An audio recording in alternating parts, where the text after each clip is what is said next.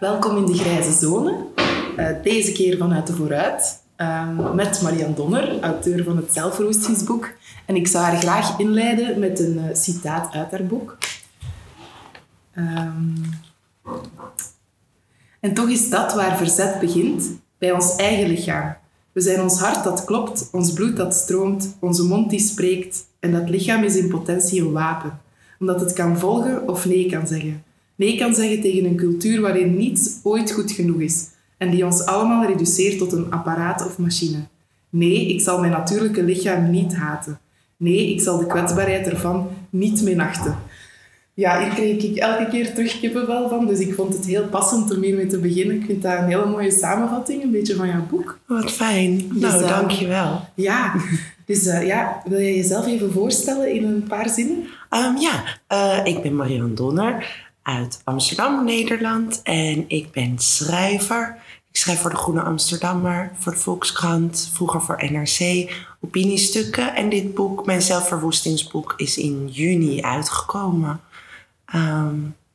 En het gaat goed. Ja, ik weet eigenlijk niet meer hoe ik het ben tegengekomen, maar het is op mijn pad gekomen op een of andere manier. En ik zag die titel en ik zag die ondertitel en waarom we meer moeten stinken, drinken, bloeden, dansen, branden en dansen.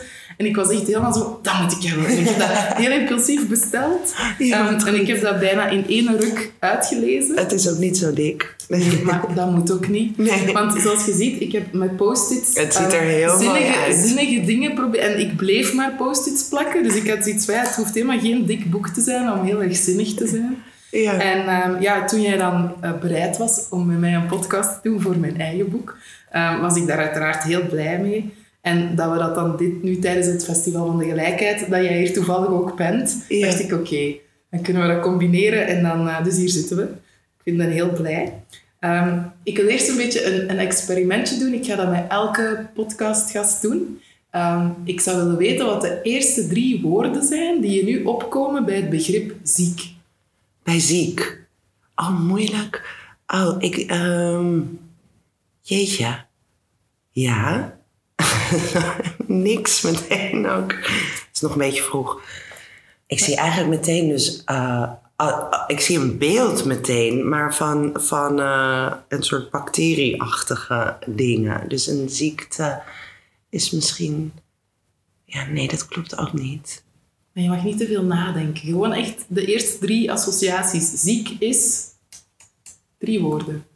Ja, ziek is... Ziek is... Ja, ziek. Nu denk ik aan dat je tegen iemand zegt, jij bent echt ziek. Dus dan zeg je, jij bent een afwijking. Jij denkt raar. Of ziek is dus ook niet gezond. Dus als tegenstelling daarvan. Dus ja.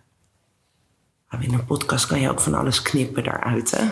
Oh, maar misschien moet dat ook niet, want ook het feit dat mensen daar niet per se meteen op kunnen antwoorden, zegt ook iets. Ja. Dus ik zou liefst zo weinig mogelijk knippen. Ja, dat snap ik. En het is ook wel weer goed om dat allemaal, wat niet glad is, om dat er gewoon in te laten. Ja, nee, ziek, niet gezond, een afwijking, dat wordt zo beschouwd. En... 2 woorden zijn dat. 2 woorden, dat is ook goed. Ja. En nu hetzelfde voor zinvol. Het begrip zinvol. Wat zijn de eerste 3 dingen waar je dan aan denkt? Waarde. Zingeving. Daar kan je heel veel... een goed gevoel, liefde. Een bestaansrecht. Dat zie ik er... Ja. Oké, ja. 4. En hoe kijk jij naar de ogenschijnlijke paradox van die 2? Hè? Want heel vaak als iemand de stempel ziek krijgt, ben je automatisch niet meer zinvol. Ja. Die combinatie, dat lijkt niet te bestaan. En het is dat, hè, tussen die zwarte en witte polen, daartussen in dat speelveld wil ik onderzoek doen. Ja. En dat is daarom mijn boek heet ook Zinvol Ziek. Dus ik ben heel nieuwsgierig hoe jij daar naar kijkt. Zie je dat in je eigen omgeving ook? Dat mensen die ziek zijn... dat ons oordeel daarvan is van... ah, niet meer zinvol. de kant afgeschreven. Nou, ik vind het dus een heel mooi... Bij Zinvol Ziek heb ik dus meteen heel veel associaties. Omdat ik het een heel mooi begrip vind. Omdat het dus een ogenschijnlijke tegenstelling is.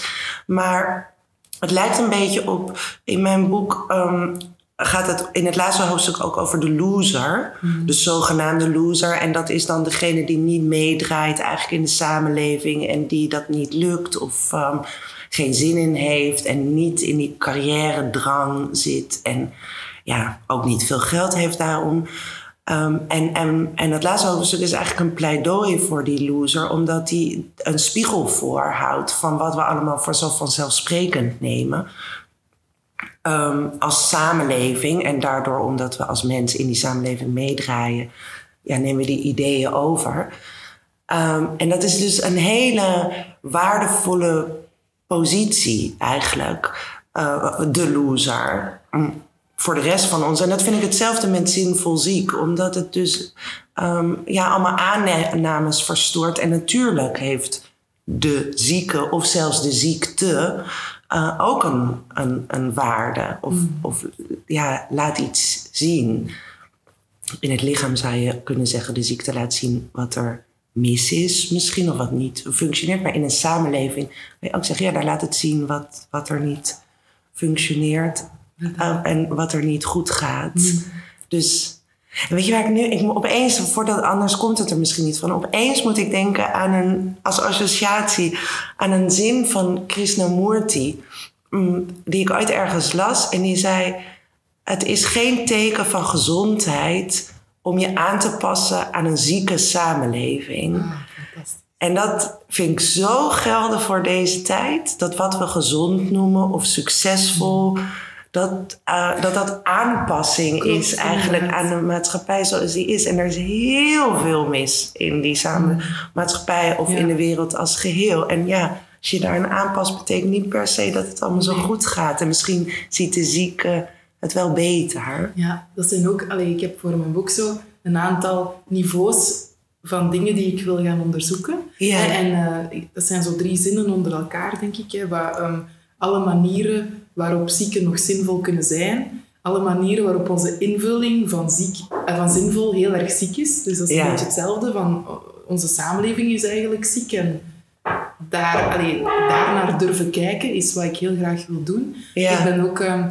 Ik ga ook echt van elke politieke partij een politicus strikken voor een podcast. Ik heb ze bijna allemaal verzameld. Wat goed. Dus het is ook echt de bedoeling om in dialoog te gaan. Ja. Ja, want net zoals jouw boek is het niet mijn bedoeling om een boek te schrijven met nog meer van je moet het dan maar zo doen. Nee. Dat wil ik niet doen. Ik wil eigenlijk zodanig veel vragen stellen dat mensen om den duur erover te beginnen praten. Dat is eigenlijk een beetje de bedoeling. Ja.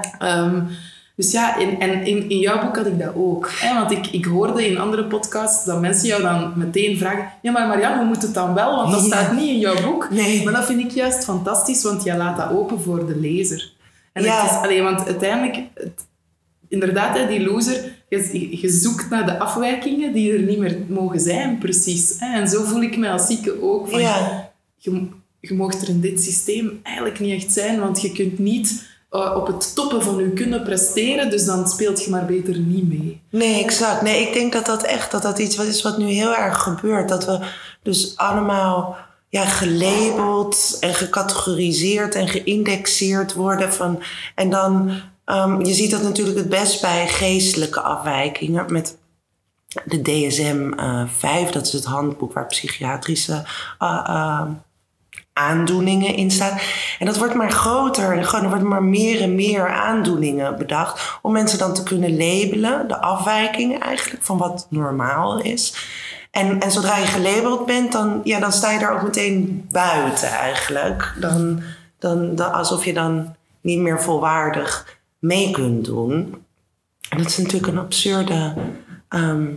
instelling. En dit is ook echt de vraag van wat is dan wel normaal? Ja, inderdaad. Maar er zijn wel, hoe moet ik het zeggen, er zijn zo hoopgevende initiatieven in die zin. Ik was deze week ook op een symposium over reïntegratie van langdurig zieken. En daar was een spreker die zei van dat weten misschien nog niet veel mensen, maar die DSM, die wordt bijvoorbeeld in Rizif, onze regulator van de sociale zekerheid, wordt dat eigenlijk niet meer gebruikt. Oh. Er wordt een nieuw systeem in gebruikt en de term... Allee, ik ben niet helemaal zeker meer hoe het heet, het is een afkorting, maar het komt erop neer dat ze naar functionaliteiten gaan kijken. Ja. Dus naar wat kan jij wel nog? Ja. En niet naar, dat is je label, dus nu moet je... aan de kant. Wat dus, goed. Dus dat... Ik denk ook wel, want volgens mij, dus er zijn inmiddels zoveel mensen die niet normaal zijn, dat bijna die groep te groot is geworden of zo. Dus er moet wel een omslag komen, want dat is natuurlijk niet echt vol te houden zoals het nu gaat, denk ik. Maar jij was hier gisteren zelf als panellid voor een gesprek over de mythe van de harde werker. Yeah. En eigenlijk, of je nu gezond bent of niet, denk dat we in essentie allemaal rond hetzelfde probleem aan het dansen zijn. Hè? En dat is ook waarom deze podcast In de Grijze Zone heet. Ik ben echt op zoek naar die tussenweg. Yeah. En ik ben benieuwd hoe jij daar naar kijkt. Hoe wij als collectief, als samenleving, volgens jou die deuren kunnen openbreken naar die grijze zones. Dat zijn er dingen waar je aan denkt van, als we dat nu eens allemaal samen zouden doen, dan moeten ze wel volgen of zo. Ik denk dus... Kijk, in het begin begint alles, in mijn optiek, met ideologie. Welke ideologie heerst eigenlijk? Wat is de boodschap die je van een cultuur, maar ook vanuit de politiek meekrijgt? Dat is nu extreem individualistisch. Dus je moet zelf je leven maken. Je moet het zelf allemaal goed op orde hebben. Zelf die slingers ophangen. En succes is een keuze. En daarmee falen dus ook eigenlijk. En wat je daarvan krijgt zijn allemaal eilandjes. Die vervolgens dus gecategoriseerd worden. En dat is een mensbeeld. Eigenlijk, dat beschrijf ik ook in mijn boek. Een neoliberaal mensbeeld. En in mijn optiek begint daar alles mee. En is dat hele mensbeeld fout. Want de mens is ook een groepsdier. Geen individu. En die hebben verbinding nodig. En dat zie je ook. Dat als mensen geen verbinding meer hebben, dan gaat het gewoon niet goed met ze. En nu een van de ziektes van deze tijd is eenzaamheid. Ook onder jongeren neemt dat al maar toe. Dus het begint met een mensbeeld. Maar dit is heel abstract, dus ik weet dat we er dan nog niet zijn. Maar zo'n mensbeeld speelt ook weer door in bijvoorbeeld de politiek, waar ook dus heel erg vanuit het individu gedacht wordt en op een negatieve manier vanuit het individu is eigenlijk in potentie altijd een fraudeur. Dat zie je heel erg in uitkering. Als mensen een uitkering krijgen, dan moeten die onmiddellijk gecontroleerd worden en... Dus, want de mens is altijd uit op eigen belangen en individuen. Dus dat is een heel negatief mensbeeld. En terwijl je ook een politiek kan voorstellen die veel meer dus die op verbinding gericht is. En dat zou betekenen... Kijk, nu zijn allemaal buurthuizen, initiatieven. Dat wordt allemaal wegbezuinigd. Het collectieve eigenlijk. En zelfs met werk... En er komt steeds meer flexwerk. Waardoor je dus ook eigenlijk iedereen atomiseert. Of een individu. Dus mensen hebben geen vaste collega's meer. Dus het is een heel lange inleiding. Maar met een mensbeeld zou een omslag betekenen. Zou ook voor de politiek een omslag betekenen om je anders te kijken. Andere beslissingen te maken. En die grijze zone, zeg maar, dat is gewoon ook... In het grijze zit de afwijking, zeg maar. Zit dus iemand die niet goed duidelijk te categoriseren is.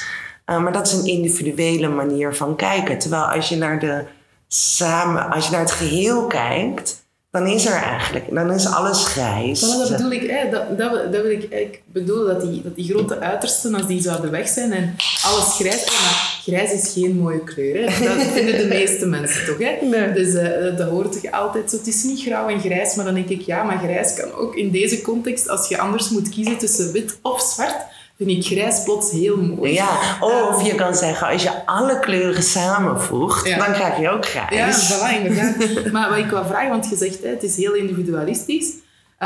Maar is het niet ook zo dat het beleid daar juist heel hard op inspeelt? Want het komt hen eigenlijk wel goed uit dat wij ons niet verenigen. Extreem dus, goed, juist, ja. En het is ook zo... bijvoorbeeld Dirk de Wachter, die zegt dan... Die praat heel veel over de ikkigheid en over... Maar daar voelt het... Voor mij vaak van, het is ook die verantwoordelijkheid voor die ikkigheid wordt ook weer bij het individu gelegd. Maar eigenlijk is het systeem die dat in stand houdt. Want bijvoorbeeld, toen ik mijn diagnose kreeg, ja, dat is uw ziekte, trek uw plan. Hè? Allee, bedoel, dus dan moet je wel op jezelf gaan zoeken naar, en nu, wat moet ik nu doen? Ja. Dus, ja, maar dat, nou ja, wat jij net vertelde ook, dat een werk je dan dus kan ontslaan. Of dat je dan dus meteen op jezelf teruggeworpen wordt. Dat is iets inderdaad wat in de samenleving zit. Ik ben het met je eens met Dirk de Wachter. Ik ben het met Dirk de Wachter ook wel eens. Zo van die ikkigheid en te veel maakbaarheidsdenken. En we moeten allemaal wat meer... rust nemen en daar niet aan meedoen. Maar dat is toch echt te makkelijk gezegd. Want zo, dat gaat niet zomaar. Je kan je daar niet zomaar van ontdoen. En er zijn zoveel... Ik noemde dat voorbeeld gisteren ook. En ook bij Dirk de Wachter. Want ik mocht op zijn boekpresentatie... of een boekevenement mocht ik ook spreken. Wat heel eng was. Omdat ik het dus niet helemaal met hem eens was. En hij heeft heel veel fans... Maar toen probeerde ik toch subtiel iets meer dat maatschappelijke erin te betrekken. En toen noemde ik dus dat voorbeeld van in Nederland met die automatiseringen van de kassa's. Waar het allemaal dus niemand meer achter de kassa zit, maar het wordt zelfscan kassa's. Waardoor dus, en het is maar een heel klein voorbeeld. Maar, en dat gebeurt, die kassa's worden er geplaatst, zelfscankassa's, omdat dat efficiënter is, productiever. Je hebt geen last van zeurende werknemers. Je kunt er meer plaatsen, dus we kunnen allemaal vloeiender door die lijn. Alles moet stromen en positief vloeien, geen oponthoud. En dan, maar je hebt dus ook niet meer de praatjes of de hele korte interactie van de cashier die vraagt hoe gaat het met je? Nou goed, of soms doen mensen er wat langer over en dan staat iemand daarachter zuchtend in de rij. Maar dat hoort er allemaal bij, dat hoort bij menselijke interactie. En dan in Nederland was er één supermarkt onlangs en die had dan... in een plan om eenzaamheid aan te pakken, want dat is een groot probleem, hadden ze iets nieuws bedacht en dat was de kletskassa. En dat was dus een kassa waar iemand van vlees en bloed achter zat. Om zo de eenzaamheid te bestrijden. En dan konden oude mensen dan hun boodschappen doen. En ik vind dat je daar dus zo goed aan ziet van hoe die eenzaamheid gemaakt ook wordt in de... door automatisering. Weet je, er banken zijn er niet meer. Je doet alles online. Je hoeft ook niet meer naar een winkel om iets te kopen. Daar heeft Bret Easton Ellis een heel goed boek over geschreven. Of over meer, maar in White gaat het daar ook over. Daarin zegt hij vroeger, als je een plaat wilde hebben of een boek, ging je naar de winkel en heel erg verheugen erop. En dan stond je in de rij. En dan... En dan had je het eindelijk en dan naar huis. En dan, dus dat was een soort heel evenement. Nu is het één druk op de knop. Ja, en het komt voor 11 besteld en het is er de volgende dag. En daarmee wordt het veel meer een wegwerpartikel. Maar goed, daar is dus minder menselijke interactie. En dat vergroot eenzaamheid. Natuurlijk vergroot dus dat eenzaamheid. Efficiëntie... ontmenselijkt. Ja, want dat is allemaal op robotisering... zowel dus dat de machines het werk overnemen of technologie, maar ook wij zelf moeten allemaal meer robotachtig worden. We moeten ook efficiënt zijn en productief. En om zelf daarin optimaliseren. En dat zit in ontzettend veel dingen.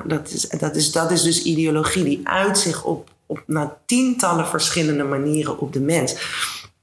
En om dan tegen iemand te zeggen, doe er gewoon niet aan mee. Of je moet zelf je zingeving maken, wat Dirk de Wachter zegt. Of zit eens wat minder op je mobiele telefoon. Dat is mij te makkelijk gezegd. Ja, het ding is, ik ik begrijp wel dat jij eigenlijk alleen kunt zoeken naar je zingeving. Dat kan op zich niemand voor u bepalen. In dat opzicht vind ik het bevrijdend. Maar als je dat dan aan het doen bent, zoals ik bijvoorbeeld, die dan zeg, oké, ik ben voltijds ziek en ik ben deeltijdsondernemer, wat dat voor veel mensen ongelooflijk raar is. Maar dat is voor mij wel mijn zingeving. En neem mij dat af en ik val echt in een zwart gat. Ja. Maar het systeem laat mij dat niet toe. Nee. En dat is het juist. Hè? Dus ik mag mijn eigen grenzen niet bepalen. Die worden constant voor mij bepaald. Hè? Ja. Je mag maar zoveel uurtjes werken. Je mag maar zoveel bijverdienen. Dat is zo nog iets. Ik begrijp niet waar de angst vandaan komt van zieken die nog een inkomen hebben. Zo van... Als je geld kunt verdienen, kun je niet ziek zijn. Dus als je niet ziek bent, kun je terug echt gaan werken. Dat is zo'n scheve redenering van... Als je durft iets zinnigs te doen, dan gaan we je niet meer als ziek bestempelen. Dan is je ziekte ineens weg en verdwenen. En dan kan je terug in de rat race gaan lopen. Ja, ja. Ik word er zo opstandig van. Ja, nee, en terecht. Maar is dat... Want je krijgt geld van de overheid. Toch een uitkering. Een invaliditeitsuitkering. Ja, maar daar...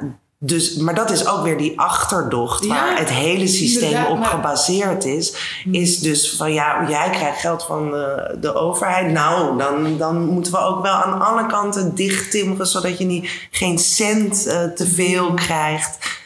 Terwijl, ja, dat kan je dus... Want nog even om het ingaan. Ik ben het wel met je eens dat je eigen zingeving moet maken. Maar ik denk toch dat de samenleving als geheel ook heel veel aan zingeving kan doen. En dat is ook in de zin van... Kijk, als we onderwijzers en ziekenverzorgers meer zouden belonen en waardering geven... Dan is dat een zingeving die de maatschappij geeft... En dat is ook met ziek zijn. Ja, wat wordt benadrukt? Ga je op die ziekte, op zo van je beperking, je beperking zitten? Of je kan dus ook via de samenleving als geheel zeggen van nee, we kijken naar wat er waardevol is. En, Ja, ik vind dat hier waar we nu zijn een heel mooi voorbeeld. Hè? Het festivalcafé hier op het Festival van de Gelijkheid, de obers... Het zijn allemaal mensen met een beperking of een handicap. Ik weet niet wat politiek correct is tegenwoordig. Maar dus minder validen, om het zo te zeggen. En ik vind dat heel verfrissend. Ik was zo blij gisteren dat, dat mijn drankje mij werd gebracht door iemand die niet hoort. Yeah. En dat daar dan een tolk bij is die dan...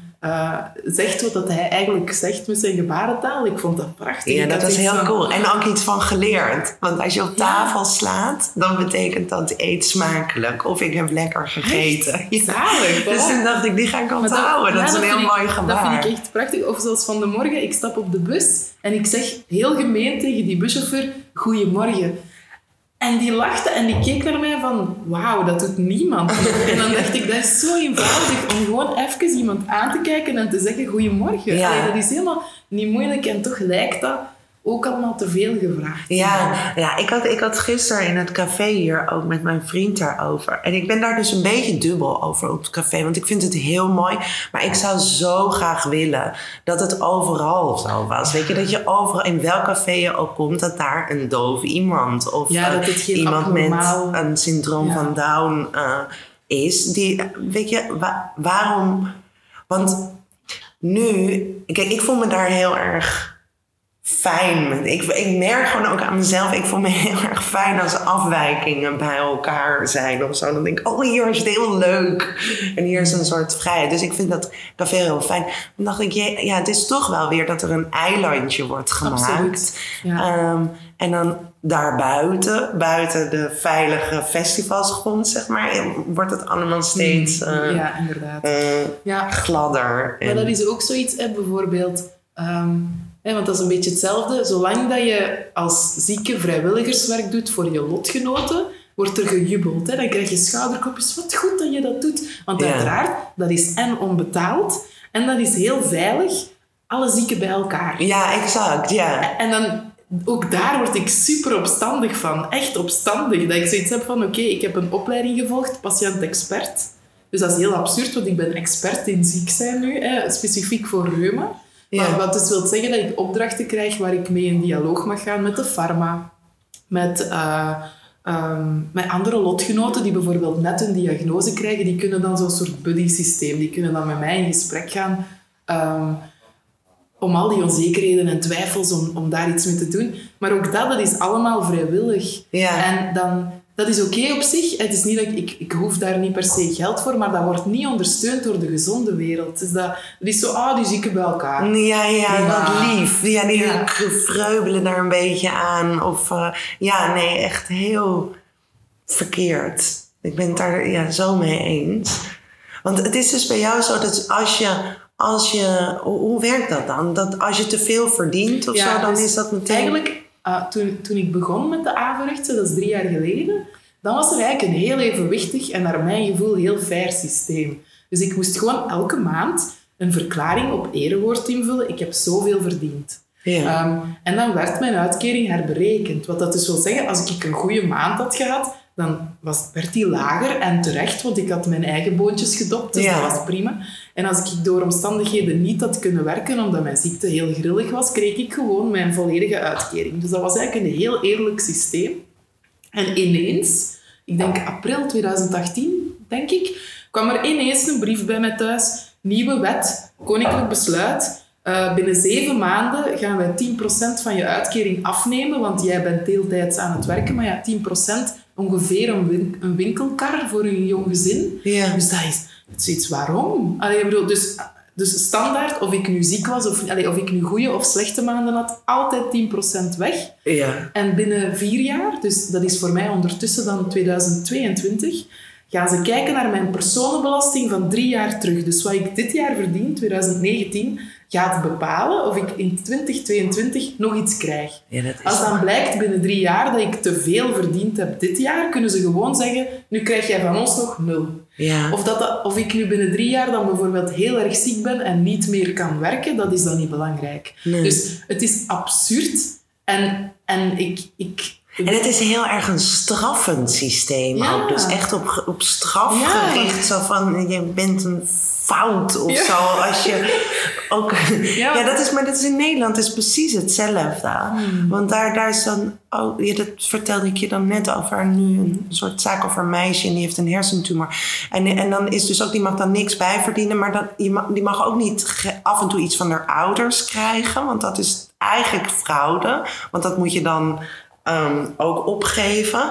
En dan natuurlijk doen die ouders dat dan nog. Maar dat stond ook zo van... ze kijken dan ook naar hoeveel geld je bijvoorbeeld aan boodschappen uitgeeft. En als je te weinig geld aan boodschappen... dus via je pinpas uitgeeft... dan denken ze... daar zit te veel cashgeld, heeft die gekregen. En dan kunnen ze dat dus ook weer... Ja, dus daar moet je dan... En ik vind het zo bizar. En ik vind het zo... en je ziet dat overal. Dat, wat ik eerder al zei. Dat is dus zo'n negatief mensbeeld. Wat van een fraudeur... En naar het opsporen van een fraudeur. En heel erg... zo dat zoeken daarnaar. En daar richt je eigenlijk een maatschappij op in. Maar wat ik me afvraag is... Want is het niet allemaal te herleiden naar... schaarste denken, is het niet zo dat ons mensbeeld, dat van beleid op alle lagen, dat er allemaal vanuit schaarste gehandeld wordt, vanuit een schrik voor niet genoeg? Yeah.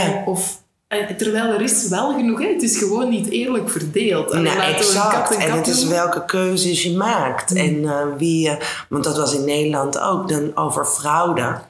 Had iemand onderzoek gedaan naar hoeveel er dan uiteindelijk was gefraudeerd met uitkeringen. En dat was dan een soort van, weet ik veel, 0,5% of zo. Van de mensen. Ja, daar ga je de dingen, het tekort aan, hoe heet het? Begrotingstekort, gaat het daar niet mee dichten? Nee, maar dat was zo weinig. En dan hadden ze dat vergeleken met de fraude van politici en bankier. Weet je, van die mensen die dubbele banen hebben. En dat was zoveel geld. Mm. Dus dan in die top, zodra je dus succesvol... Als jij de baas van Shell bent... Ja, wel de multinational. Ja, dan ben je opeens heel goed. En dan kan dat zomaar allemaal. Dat je rare constructies maakt... waarin je zoon ook aan het werk is. En weet ik veel.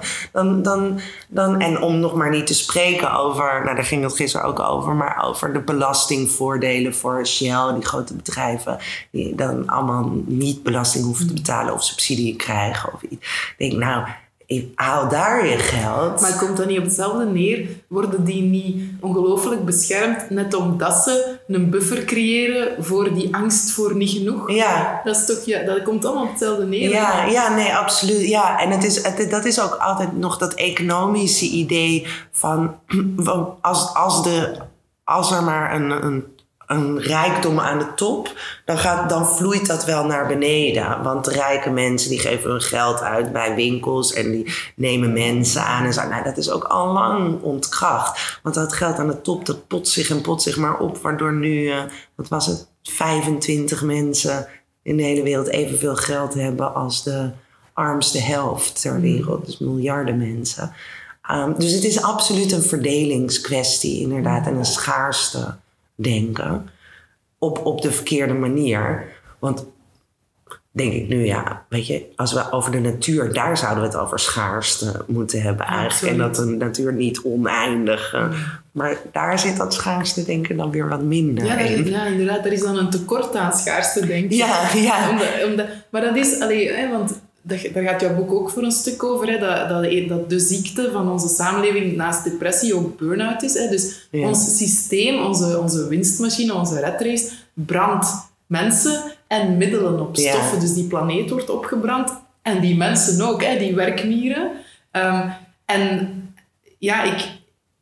Ik kijk daar nu van een afstand naar, want ik ben daar een beetje buiten gezet als zieke. Ja. En ik kan dan denken van wat ik nu moet doen, omdat mijn lijf dat afdwingt. Doseren en noem maar op. En veel ruimte voor rust laten en niet te veel verdienen. Dus eigenlijk ook niet te veel willen. Ik wil ook gewoon veel minder dan dat ik misschien zou willen als ik een of andere topjob had. Ja. En dan denk ik, ik ben wel een leuke spiegel, denk ik, voor de gezonde samenleving van jou.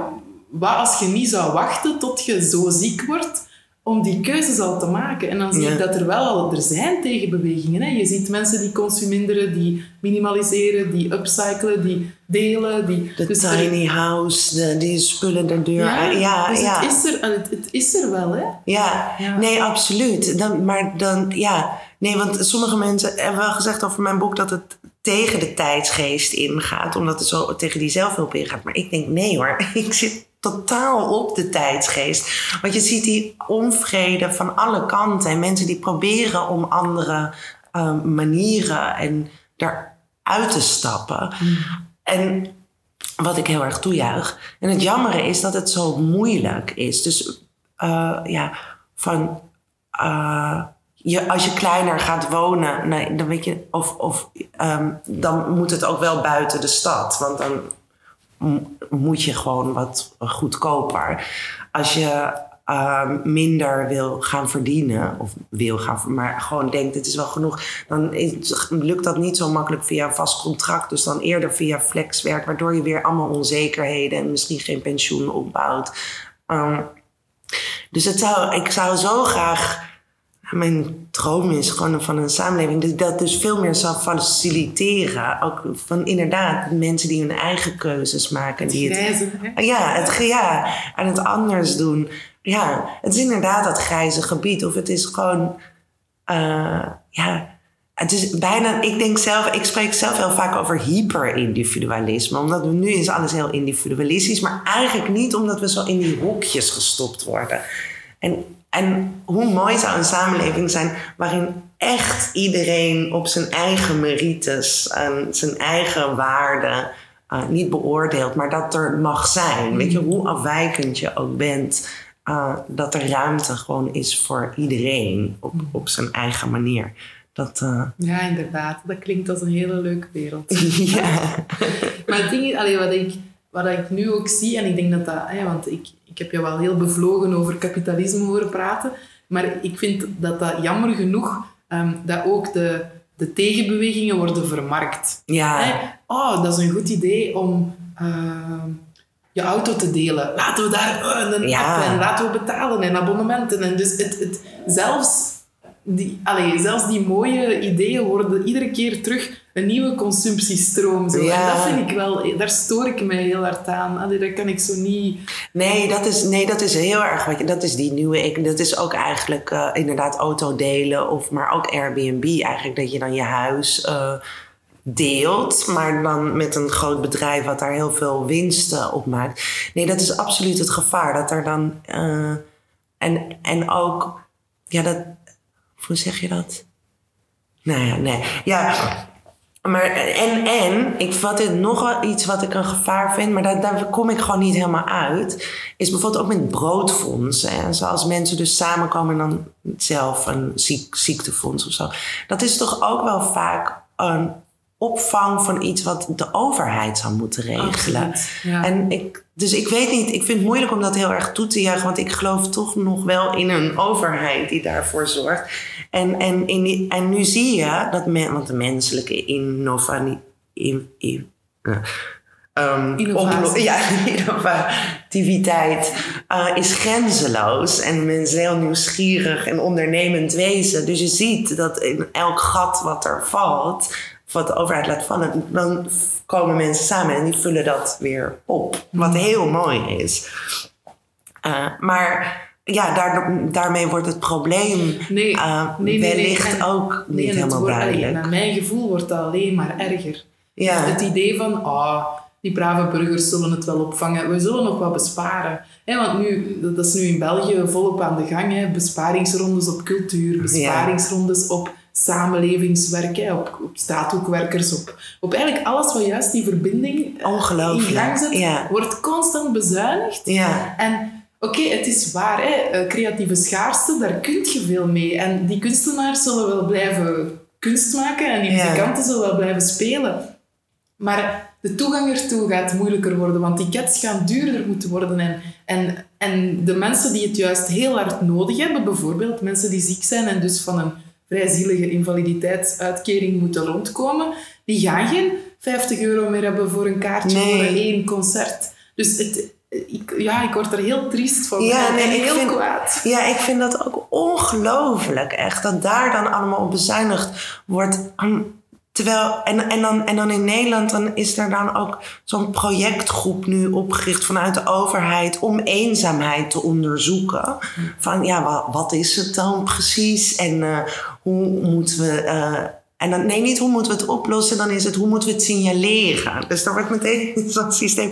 En hoe kun je het daarna labelen? Dus dat wordt meteen zo... Ik zie dan zo'n tafel vol managers voor me die daarmee aan de slag gaat en dan allemaal tabellen gaat maken. En zo, waar je niks aan hebt... Want waar je wat aan hebt, zijn dit. Mensen die ergens heen kunnen. Samen kunnen komen om naar iemand te luisteren. Of films. Gewoon wat ons mens maakt. En het is zo logisch. En op een of andere manier. Of niet op een of andere manier. Want het is een economisch systeem waar we in zitten. En het is dat hele neoliberale denken. En ook een neoliberale vorm van het kapitalisme. En dat is toch... Gewoon van, iedereen zoekt het zelf maar een beetje uit. Nederland heet participatiesamenleving. En vanuit dat idee, en vanuit een wantrouwig idee, wordt beleid gemaakt. Ja, allemaal in het gareeltje lopen. Ja, het is verschrikkelijk. Ja, inderdaad. Ja, rond die eenzaamheid heb ik een tijdje geleden ook een heel fijn boek gelezen van Selma Fransen. Vriendschap in tijden van eenzaamheid. En het is eigenlijk heel interessant. Ja, ze gaat eigenlijk onderzoeken hoe vriendschappen tot stand komen. En ik denk dat er in het boek stond dat we ongeveer 200 uur met iemand moeten spenderen om te kunnen spreken van een hechte vriendschap. Yeah. 200 uur in onze prestatiemaatschappij. Hoe kom je daar nou aan? En een van de conclusies van het boek is eigenlijk ook een oproep om het systeem te veranderen. Want ze zegt ook van als ons systeem verbinding in de weg staat, hebben we echt een groot probleem. En dat is ook zo. Dus dat zie je in alles. Dus dat vind ik zo fijn. We zitten, naar mijn gevoel, wel op een kantelpunt. Want heel veel auteurs en denkers zeggen in essentie hetzelfde. Ja. Maar elk vanuit hun expertise. Maar als je gaat kijken naar de kern van de boodschap, is het wel allemaal hetzelfde. Er moet een denkshift komen, of een mensbeeld dat moet veranderen. Dus dat vind ik ergens wel hoopgevend, dat overal die zaadjes worden geplant. En als dat gaat kiemen, dan, ik hoop dat er dan wel... dat debat dan openbreekt. De vraag is dan nog welke kant het opschiet. Want ik vind ook... Dus aan de ene, je ziet het nu wereldwijd eigenlijk, dat echt heel veel mensen in opstand komen. En of het nou in Chili is of in Frankrijk met de gele hesjes. En dat zijn allemaal kleine aanleidingen, maar het gaat om bestaansrecht eigenlijk. En mensen die het recht opeisen. En eigenaarschap. Ja, en exact. Maar wat je ook ziet, is dat dus daar ook een rechtse flank op zit. En op de linkse flank, die kijkt heel erg naar dat economisch systeem en valt steeds weer dat kapitalisme aan. En de rechtse flank geeft dus andere oplossingen en verbinding in de nazistaat of in het nationalisme. En verbinding in de witte mens. Er kwam even iemand binnen. Interruptus. Ja. Dat is niet erg. Nee. Misschien dat ik een briefing op de deur moet hangen. Shhh. Ja. Nou ja, maakt niet uit. Maar nee, om mijn gedachten af te maken. Dus dan waar dus en veel meer op eenheid en verbondenheid in ras. Of, in één specifiek denken. In één klein hokje eigenlijk. Daar moeten we allemaal in passen en anders val je erbij. Ja, maar je ziet die twee stromingen heel duidelijk. En rechts wordt rechtser. En nou neemt politiek gezien alleen maar toe in maar ja, ook daar neemt dat schaarste denken weg en alle angst die voortstroomt uit dat schaarste denken en rechts gaat naar mijn gevoel veel minder krachtig zijn, want die zaaien zoveel paniek, die zaaien zoveel angst voor dingen die er niet altijd zijn, zo van die imaginaire angsten waar mensen dat echt... is waar. Ja, maar ik vind wel dat je de aantrekkingskracht op mensen daarvan ziet. Omdat het antwoorden geeft. Zo van, nou, weet je, een beetje terug naar de jaren 50. Buitenlanders eruit, want die nemen allemaal ons werk en onze banen in. En voor... Ja, in deze onzekere, wankelende tijden waarin iedereen dus voelt... er is iets mis. Er gaat iets gewoon niet helemaal goed met de wereld... is die aantrekkingskracht toch wel groot op mensen. Dus daar maak ik me soms wel zorgen over.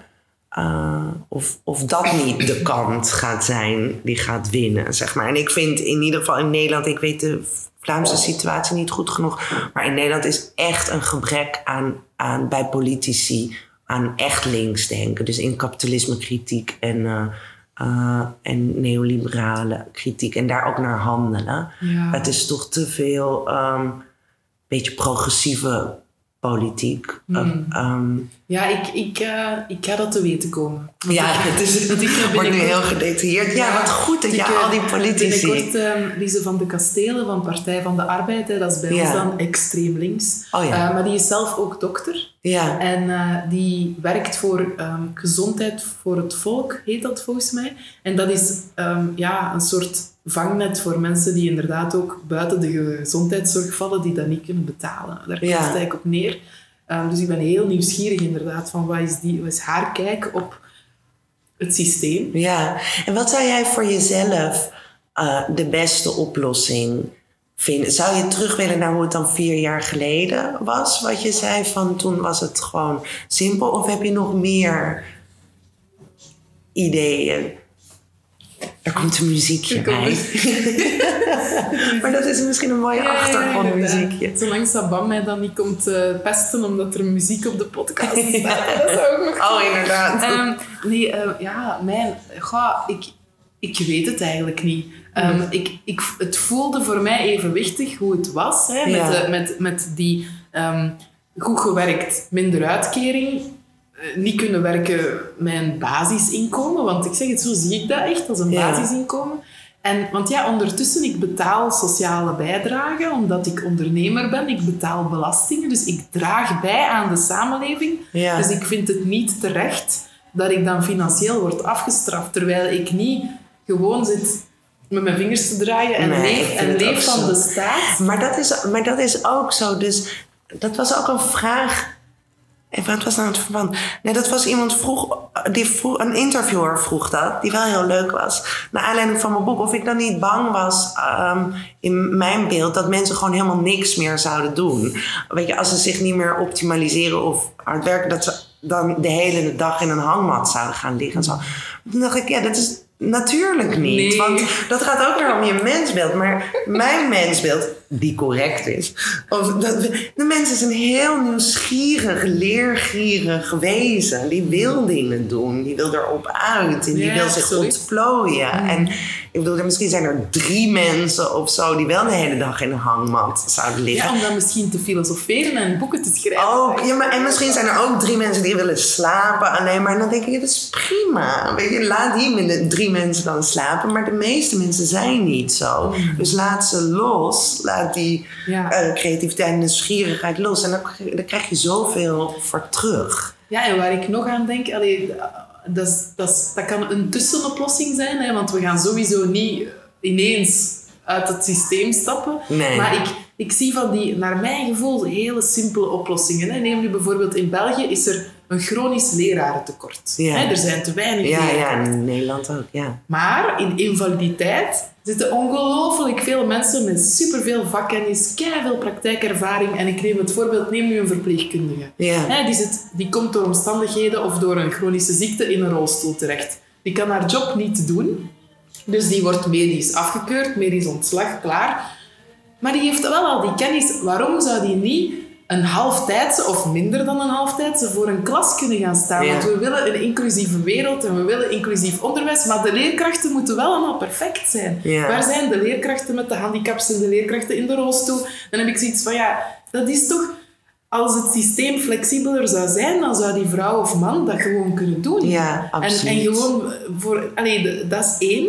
En ten tweede, ik vind dat er van in de lagere school al een vak zou moeten zijn persoonlijke ontwikkeling. Ja. Zodat mensen niet eerst een burn-out moeten krijgen om te beseffen wat wil ik eigenlijk met mijn leven doen. Zodat kinderen van jongs af aan leren waar hun grenzen liggen, wat hen interesseert. Allee, dat is zoiets, dat is een gat, want je ziet dat nu heel vaak. Hè.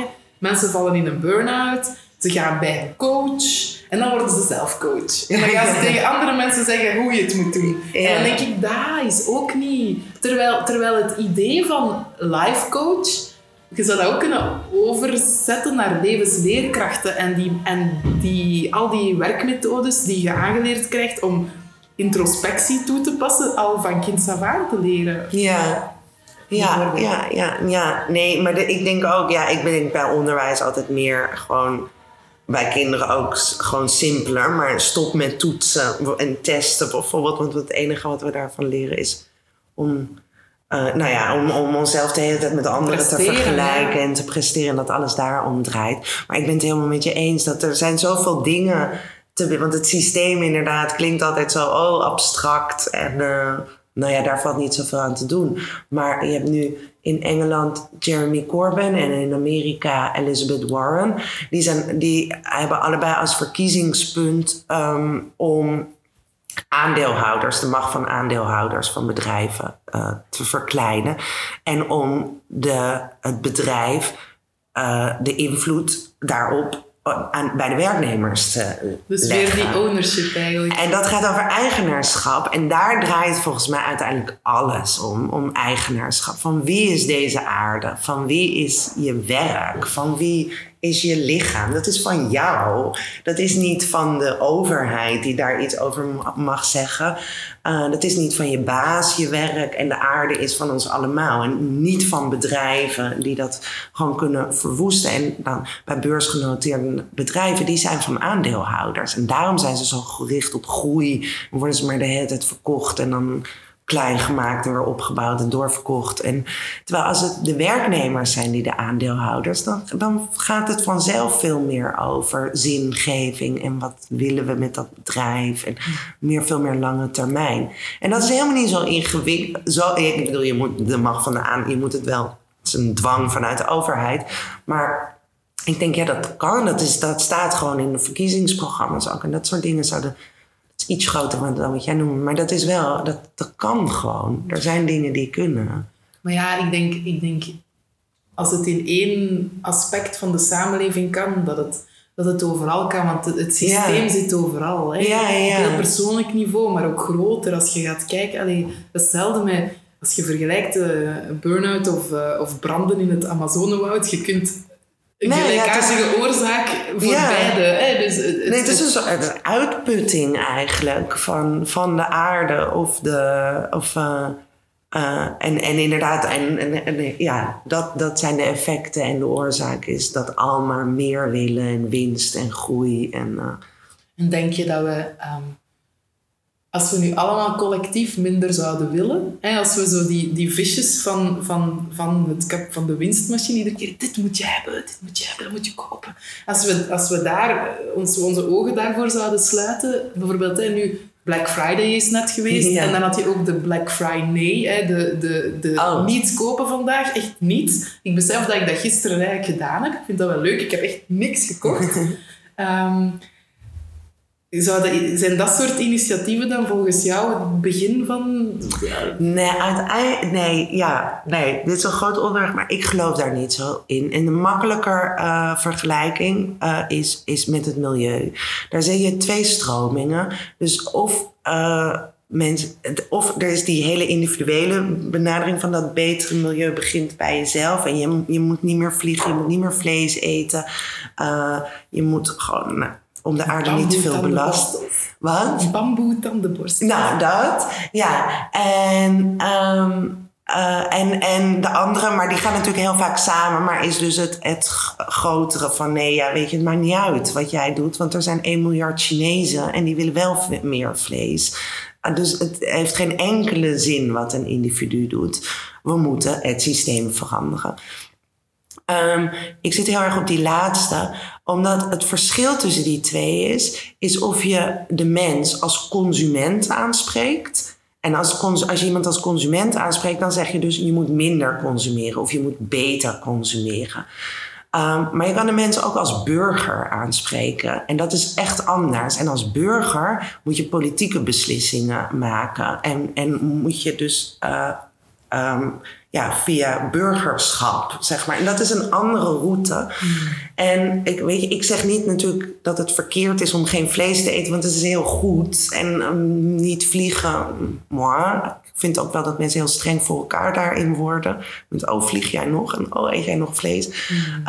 Maar ik denk dat het belangrijk is om in je achterhoofd te houden dat dus een consumentenbestaan is. En wat we eigenlijk aan willen vallen, is dat consumentisme. En ik denk niet dat dat de route dan is. Want je bent niet een consument, je bent een burger. Ja, voelt voor mij ook wel een beetje altijd als een afleidingsmanoeuvre om net niet naar die beleidsmakers te kijken. Want wat we nu doen, is elkaar veroordelen. Ja. Oh, jij vriend ook. En elkaar in het gareel en je bent eigenlijk niet bezig met... eigenlijk ligt het niet zozeer aan ons, maar... is de opstand hoger te voeren? Ja. Dat wordt eigenlijk niet gedaan, want we zijn heel de tijd aan het vergelijken en aan het zeggen van doe. Jij, allee... Ja, nee. En laatst vertelde iemand over een gasleiding ergens in Rusland of zo, heel ver weg. En daar zit een gat in. En daar elke dag komt daar meer uitstoot uit dan, weet ik veel, 10.000 auto's... Zoiets, maar niemand heeft zin om dat lek te maken. En dat vervliegt maar een beetje. Ik weet niet meer waar diegene dat vandaan... Maar ik vond dat wel, dat ik dacht... Oh ja, mensen willen het meestal niet horen. Omdat als je zegt, het maakt echt niks uit wat jij doet... dan is dat een beetje deprimerend. En dan voel je je heel machteloos. Dus ja, en als mensen zich er goed bij voelen... je moet natuurlijk doen waar je goed bij voelt. Maar nee, ik denk wel dat het heel belangrijk is om... inderdaad die grotere en dat het moment dat je Shell aanpakt... die ook nu dus hele goede sier maakt met hun spotjes voor klimaatneutraal rijden. We weten of dat is in Nederland in ieder geval hele grote posters overal. Greenwashing en die doen zich dan voor als een goed bedrijf. En ondertussen gaat er veel meer geld nog naar olie en zo. Nee, dat zijn allemaal veel belangrijkere dingen dan dat consumentengedrag van ons, denk ik. Maar ja. Goed, dat het is allemaal het systeem. Heb jij voor mij nog schrijftips? Want ik ben een boekengroentje, hè? Dus dat wil ik nog wel vragen. Ja, oh ja. Nou, voor mij was wel gewoon Virginia Woolf's schrijftip, A Room of your own. Dus je eigen ruimte. En ik weet niet of je dat hebt, of een bureau, of een deur die dicht kan. Ja, ik zit in een coworking space regelmatig en die heet The Hive. En ik vind dat heel toepasselijk, want mijn huisstijl is een honingraadje. Oh, mooi. Dus ik kwam dat tegen en ik had zoiets, hier moet ik zijn. Ja, en dat is in Mundo A, dat is een volledig passief gebouw aan het EcoHuis in Antwerpen. Dat is echt een hele fijne plek. En ik heb nu kunnen afspreken met de mensen die dat daar runnen, om zo een niet verhuurd klein ruimteke, om daar ook podcasts op te nemen. Als mensen naar Antwerpen kunnen komen, yeah. Maar ook of ik daar mag gaan zitten als ik wil schrijven, want dat is mijn badge, dus ik kan daar in theorie eender wanneer binnen. Yeah. Dus ik had ook zoiets van, als ik nu in het weekend om 10:00 s'avonds inspiratie heb, mag ik dan daar gaan zitten? En dan zei ze, ja, zolang je om 12:20 terug buiten bent, want anders gaan de alarmen af. Dus ik ga daar waarschijnlijk dan... ik zal wel zien. Oh, wat heerlijk. Ja, oh, dan ben je al... als je een plek hebt, dan ben je al de helft onderweg. Okay. Al zijn er ook mensen die gewoon aan de keukentafel schrijven natuurlijk. Mm. Ja, nee, ik weet... Nee, schrijftips... Bij mij is het altijd... Ja, ik moet weten... Ik moet het idee hebben, zeg maar. En ik merk... Maar dit is opeens heel concreet. Ik weet bij mezelf... Als ik vast kom te zitten... Dan is dat altijd omdat ik verkeerd begonnen ben. Het begin is altijd... daaruit volgt de rest bijna. Als een organisch ding. Maar goed, daar heb je eigenlijk helemaal niks aan. Nee, iedereen zijn eigen manier en methode... En dat gaat gewoon helemaal lukken. Oké. Heel erg bedankt voor je tijd. Heel graag gedaan. En voor je visie en voor... Ja. Nou, en ik vind het een fantastisch project wat je aan het doen bent. En ook belangrijk. Dus heel veel succes daarmee. Dank u.